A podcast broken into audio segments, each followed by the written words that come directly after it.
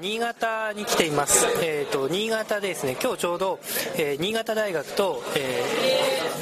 造形大学長岡造形大学と新潟工科大学の3大学の合同、え卒業設計、え公表会っていうのがあってそちらにちょっと呼んでいただいて、え来てますでえっ、と今日はですね、え新潟大学の岩佐明彦先生、え新潟大学で准教授をされている、え岩佐先生に、えーと、研究者紹介ということでお話を伺いたいと思います。じゃあ、えーと、岩佐先生よろしくお願いいたします。あどうも今日遠くからお越しいただいてどうもありがとうございました。あの、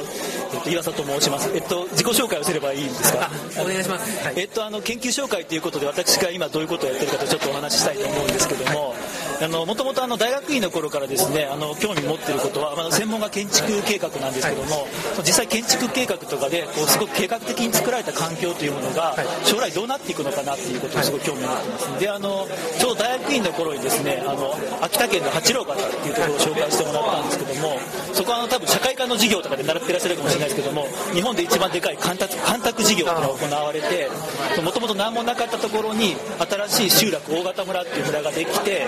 できたという通場所なんですであのちょうどその頃っていうのは川柳ニュータウンを作ったりとかですねあの都市計画が華やかし頃で、まあ、すごく計画的にですね街が作れるんじゃないかちょうど70年の60年代ですかそういう夢があった時代でで、まあ、そういういろんなトライアルがあった中でその大型村もですね同じようにですね当時のその計画的な理論であったりとかそういったものがすごく盛り込まれててあのグリーンベルトがドーンと真ん中にあってですねでその営農単位でこうクルドサックとかこう集落が作られたりとかですね非常にこう計画的なことが全部盛り込まれているような場所があるでそこはま出来上がってちょうどま30年ぐらい経ってた頃だったんでそこは実際じゃあ30年経った時にどういう環境になってるのかなっていうのをですね、まあ、調べたっていうのがまあ最初の興味です。であのあ一番最初に、えー、あのバックグラウンドの研究室のことぐらいから、えー、あそうですそうです。ちょっとそれは遡って、はい、えーと、もともと僕はあの東大のですねあの、えーと、高橋隆先生っていうあの、建築計画の研究室にですね。あのずっと,、えーと、卒業論文修士論文。であのその後高橋先生ちょっと卒業されてから退官されてしまったので長澤康先生とお世話になってたんですけどずっと建築計画のジャンルでですね。研究をしています。でまあその流れですね。さっきちょっと先に話話してしまいましたけども、えー、と建築計画と計画理論で作られたものっていうのがその後どうなっていくのかっていうその時間軸のその向こう側についてすごく興味を持ってですね、まあ、やったっていうのが初めてで、まあ、あの大学院の時そういうことを研究したこともあってですね、まあ、卒業してからは、まあ、新潟に、まあ、そのまま来たんですけどもでやっぱりその引き続きそういう興味でなんか面白いとこないかなって思った時に新潟のすごいこうニュータウンっていうかですねロードサイドとかにですねすごく郊外にいろんな住宅地がたくさん作られてるっていうのがあります。であの中心部がすごく衰退してる一方でそれをどんどん作られてるんだけどもでそこはあの、まあ、計画的に作られてるかどうかっていうとちょっと微妙なところがあって、まあ、あのミニ開発だったりとかするんですけどもやはりすごく新しく場所がどんどん作られてるっていうか、まあ、いわゆる郊外ですね地方郊外って言われるところが、まあ、あると、まあ、それそのニュータウンっていうのは、えーと、いわゆる、えー、ニュータウンと呼ばれてるニュータウンでしょうか？えーとですね、いわゆるニュータウン法で作られてるニュータウンではないですね。あのニュータウン法で作られてるとやっぱり一緒に学校も作ってショッピングセンターも作ってっていうあの一連の一つの塊を作作るんですよね、はい、新潟県内だとおそらく長岡ニュータウンっていうのが、まあ、唯一ニュータウン法で作られてるので、まあ、一般的に言われるニュータウンっていうのはもうちょっと簡単でデベロッパーがババッとこうね畑とかをこう潰して作ってしまう、まあ、そういう感じのニュータウンです、規模規模的にはどれぐらいの規模的にはですねえっとまあ、さみだれチキンどんどんできていくんだけども開発の一個一個の単位は例えば40個もないようなすごい小さい単位なんだけどもそれがどんどんどんどん田んぼが1枚ずつ潰されるようにどんどんどんどん作られていくっていう形ですよね。だから際限なくどんどん広がっていっちゃうっていう、まあ、あんまりこう一般的には良くないと言われる環境だと思うんですけどもでも実際そこにすごいニーズがあってたくさん人が住んでくると。でやっぱりそれなりにそこで生活が起きてくる時に実際そこでの生活ってどういうふうになっていくのか。であの新潟の場合どうしても車っていうのは絶対に必要ですから、まあ、車であったりとか、まあ、それを利用した大型郊外店舗とか、まあ、そういったものの組み合わせで生活が成立していくんだけども、まあ、そこでどういう生活ができてるのか。であのまあ、なんとなくこう車があってですねそこを利用してですねあのそのまあショッピングモールに突入していくというかですね、まあ、すごくこう家とショッピングモールがつながっていくような、まあ、そういう環境が作られてるなまあ、それをどうどう評価するかってまたあるんですけどもで、まあ、一つそれをインインドア郊外インドアにできてる郊外っていう言い方をして、まあ、対象化しながらですね、まあ、研究を進めてるという、まあ、そんなことをやってる。インドア郊外っていうのはもうちょっと説明してもらえますか？そうですね。あのまずですね、はい、あの興味を持ったのはですねあの、えっと、実際こう新潟たくさんいわゆるあのイオンとかでっかいあのショッピングモールがあるんですけども、行くとですねすごいあの まあ、変なジャージ姿の人がいたりとかですね、非常にこう、なんていうかな、こう普通だったら街の中で出会わないような、すごいこう違和感がある人がいてですね、子供がすごいいたりとかですね、でなんでこんな人がいるんだろうなって最初すごく興味を持ったんですね、まあ、サンダル履きの人もいたりとかすると。でまるで家からそのままプラッとやってきたみたいな格好ですで調べていくとやっぱりそのまず家からですね、まあ、車に乗っかってそのままやってきてしまうと、でその家と車自体も今すごくその雪国だってこともあるかもしれないけどすごくこうもっとつながる。ガレージ扉開けたらガレージがあって車に乗っかっちゃう。で車自体もみんなそれぞれ個人が所有してるのでなんかもう自分の部屋みたいな感じで使われていてなんかこう部屋から一つ隣の部屋に出てその部屋がこのままずっと車車になってつながっていっててでその郊外店舗自体もですねすごくこう駐車場と建物の関係っていうのがすごいシームレスっていうかあの隙間なくつながるような感じになってて、まあ、ヒューッと入っていくと。であの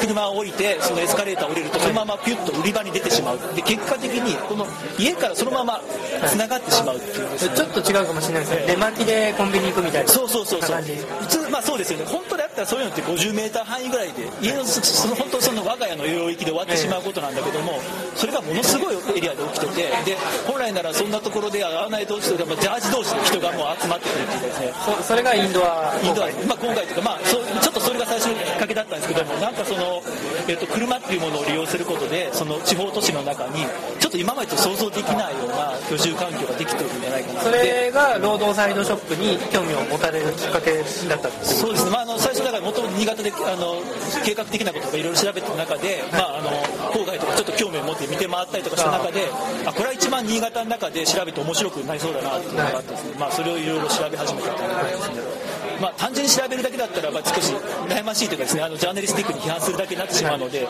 まあ、できれば、まあ、なんかじゃあそういうところに対して今後どうしたらいいのかということをですね、まあ、考えられたらいいなとかって思いながらですね。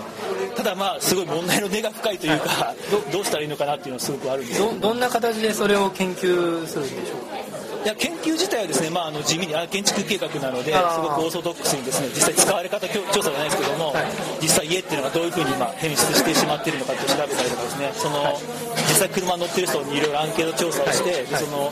車の使い方をですねその聞いていくと。で、まあ、すごくこう拠出的に使われてるってことを調べたりとか、まあ、あとその実際できてる店舗とか調べに行ってですね、まあ、どういうふうに家とつながってるのかとかそういうことをですね、まあ、調べたりとかするそういう形ですよ、まあ、本当あのやってること自体はすごく地味ないわゆる建築計画の使われ方研究であったりとかそういう使い方みたいなのを調べていくっていうえーと、その岩佐先生の研究で、えーまあ、一つはそのロードサイドショップ、あるいはそのインドア郊外ですか、えー、郊外に郊外が、えーと、内部化してるっていう感じなんですかね、そうです。ねプライベートの領域が郊外に染み込んでしまってるっていう問題を取り上げられてるんですよね。でもう一つはあの冒頭にちょっとお話しいただきましたその、えー、えーと大型村でしたか、はい、秋田県の、はい、でその大型村の、えーとお話というのはどういう研究それはですねあのちょっと先ほど話途中になってしまった部分もあるんですけども、はい、のまあ、その計画的に作られる環境ってですねあのそのなんていうんですかね、やっぱりその70年代、60年代の夢があってですね、なんか何でもこう建築で作っていくことが可能だっていう、なんかそういう夢があった時代があったんですけども、実際使った後ってその自分たちの想像してるのと全然違う使われ方をしたりとかする部分もあるわけですね。で、計画通りいかないこともある。それをまあなんかこう住みながらこうリカバリーしながらですね、少しずつその自分の環境にしていくっていうのがまああるんじゃないか。で、そのプロセスがどういうふうに行われてるかっていうのをですね、えっと、まあ、大型村ができてから30年間っていうのをずっとあの、いろんな記録が残ってるんです大型村30年前にできたってことですか？そうです、えーと、調べたのが2000年ぐらいで2000じゃ1996年そのぐらいで、はい、大型村の干拓が大体完了したのは1970年ぐらい。どどんなきっかけでできた村なんですか？えー、っとですねあのもともとだから、えっと、八郎型って言ってですねあの、えっと、秋田にある一番大きな型ですよね、それをで、まあ、当時はお米をたくさん作んなきゃいけないということで、えっと干拓するっていうことで、まあ、オランダの技術を借りてですね、まあ、そのせき止めて水を全部抜いてしまったと。で大きいその山手線が一周余裕で入るぐらいの大きい場所ができてじゃあそこをじゃあ、えっと、営農する人探しましょうということで、まあ、全国から開拓する人を募集したんですよね。でそれたちが住むための拠点をですね村あの大型村って大きい村の真ん中にですね一つ作ったんですよ、はい、それが紀っかけになります。ねどどれぐらいの人口とか？人口ちょっともう今パッと思い出せないんですけども、まあ、そんな大きい数ではないんですよね。なんかささっき、まあ、先ほどちょっとちらっと聞いたお話では、えー結構計画されたそうですそうです村でなんかアメリカのダタバーンとかのシステムもそうですね、えっと、あのえちょうどですね時期的に言うとあのじゃあまあ、同じく大型村が作られた頃っていうのはそのセンディニュータウンであったりとか構造ニュータウンだったりとか、まあ、同じようにそのいわゆる当時の最先端のです、ね、都市計画とか建築計画の理論を使って街を作っていく時代があったんですでただセンディニュータウンだったら結局地権者の問題があったりとか地形の問題があったりしてなかなか理想通り作られるってことはなかったんだけども秋田県の大型村の場合はもともと何もないところででしかも固定ですから更地で平らですよね。そういうとこだったからもう本当にこう思い通り理論通りその彼らが考える夢の通りかけた作れたであの、真ん中にこうグリーンベルトがずっとあってでそれは公共施設がずっと配置されてるんだけどもこう真ん中の方はこう商業施設があるんだけども上の方に行くと学校とか幼稚園とかあってで下に下っていくとあの火葬場みたいなのが最後にお墓があったりとかなんか人生が一つのベルトに集約されてるみたいなの作ってあってでその周りに、まあ、あのいくある程度の単位の集落ができてるんだけども車でアクセスできる道とその裏側の裏道みたいなのが作られていたりとかするすね単純に僕それ知らなかったんですけど建築計画の教科書とか都市計画の教科書に載ってた載ってますね。あのちょっと地味ですけど載ってる部分があるあごめんなさい。ではい。ちゃんとあのでその住宅同士をすごくグリーンベルトで囲ったりとかですね、本当あのその当時ニュータウンでできなかった夢を全部盛り込んだ。みたいなただすごく規模は小さいんですけどね、であのそう東大の研あの研究室がその作ったので作った時のいろんな計画とかも全部残ってるんですよね、ででこれで絶対調べた方が面白いなと思って、ただあの大方村はまあちょっともう皆さん知らない人も多くなってるかもしれないですけども減反騒動っていうのがあって、あの要するにお米をですね減反しなくちゃいけないという減反政策が始まってしまって作った時は米を作れ作れだったんだけどもそれが全然ダメになっちゃった。でも実際米作る専用のところなのでいろんなこう本当に揉めちゃったりとかして一時期その大型村っていうところになかなか人が一般の人が入って調査するっていう雰囲気じゃなくなってしまったっていう時期があったので、まあ、それが少し一段落ついたっていうことがあってですね。であのだから実際調べに僕が調べたの間までその30年間誰も調べてなかったっていうことで。でそれ東大の高橋家関係の人が計画をしたえーっとですね、あのわけでもない。そうですね、高橋系関係というか、まあ、その東大の都市計画であったりとかね、あの、ちょ高橋隆先生って僕の指導教官の先生がですね、あの、博士論文書かれて、これちょうど作られてる頃で、で、先生自体はその計画には携わってらっしゃらないんですけども、その実際そこの集落でですね、あの、まあすごく広いところなので、どんぐらい離れたら人が認識できるかそういうですね、研究を、あの、あの、識別尺度っていうのを研究されてるので、そういうのの実験に使われたことがあってであのそれで高橋先生が大型村のことをよくご存知で、まあ、いろいろ相談していく中でいや大型村って面白いところがあってで今最近ちょっとそのそういうところを調べたりするチャンスもあるんだけどやってみませんかっていうことをおしていただいて、まあ、それがきっかけで始めたということです。それが一番最初の研究そうですね、っと飛ばしちゃって申し訳ないですはい、それから新潟に来られてで、えーとまあ、次の展開もぜひちょっとお聞きしたいんですがその前にあの東大の高橋研の時に、えー、と多分ですね鈴木武さん杉竹先生ですね、はい、すごく一番お世話になった先生ですね、はい、どどういうご関係になるんですか？えーっとですね、どですか？あのまあ、僕がちょうどあの卒業論文と卒業設計とかやってる頃にですねあの鈴木隆先生はあのあの高橋隆先生のところで助手を務めてらっしゃって、であのむすごい本当一番面倒見ていただいた先生だっていうことですね。であの、まあ、当時からいろいろ一緒にあの調査させていただいたりとか話が分かったりとかしてあのい一番大いに影響を受けた先生なんじゃないかなと思います、えー、と僕があの興味があるのは、あの鈴木武先生と、えー青木淳さんの関係。ああなるほど 同級生。あそうですね。鈴木先生と青木淳さんっていうのはあの学校にいるとよくそういう話を聞かされるんですけども、まあ、あの55年入学昭和55年入学だと思うんですけども、まあ、ゴールデン世代だと、はい。であの鈴木先生もその一人だとであのその学年には、まあ、名前が漏れちゃったら失礼なんですけども青木淳さんがいらしてであの鈴木武先生もいらしてあと今神戸芸工大の原田さんもいらっしゃるしであとあの、えー、と松村先生です。広報の松村先生。今日あのセルタン先生いらっしゃってるセルタンの指導教官のですね松村先生。でその他たくさんですね。すごいあの活躍されてる方たくさんいる学年ですごいお互い刺激し合ってる学年みたいなんですね。僕もあのそのなんかこう詳しく知ってるわけじゃないですけども。であのちょうどですね彼らっていうのはあのインターネットのですねニフティーサーブとかできた頃でどうもすごくメールでいろんなやり取りをしてるみたいでその卒業してからもですねあの実際花田さんは神戸の方にいらしてるわけだしでも青木さんは東京でお忙しく仕事してるし鈴木さんもまあ大阪じゃ東京でとかまあいろいろ別々なんだけど結構メールとかでですね相当いろいろディスカッションとかですねされてたりとかするんじゃないのかなっていう気がしますね。その鈴木先生のイカサの研究というのが、えー、えーとまあ、青木青木さんの建築の作り方とすごくこう相関性があるなとあなるほどなるほど。思ってたというかこれもちょっと僕の友達から教えてもらって、うん、確かに論文を読むと青木さんのコンセプトと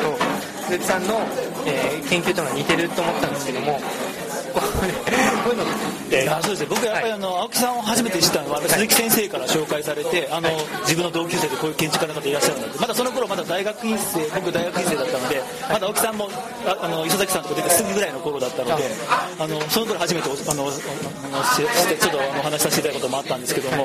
であのだからだから自分の中ではですねどうしても鈴木先生つながりで青木さんを紹介してくれてるのでなんか鈴木青木ってなんかつながって見えてる部分があるので関連性があるかどうかっていうとなんかもう頭の中でもともとあるんじゃないのと思いながら見てる部分もあるのでなんかあの今今こう確かに改めてそうって言われるとですね確かにあの青木さんの結構いろいろ言説の中にですね鈴木さんの言葉を借りて紹介されたりとかしてる部分もたくさんあるんでですねやっぱりあの2人すごくお互い刺激し合いながらですねその1人はまあすごくあの建築を作る形を作るしもう1人は理論っていうふうに少し分かれてるんだけどもすごく相互補完的なですね関係っていうのを感じることありますよね。だからちょっと井川先生の話からちょっとずれちゃったんですけども、うん、そのあの青木さんの建築はある意味その建築計画的かなっていう感じにすごく思ってたんです。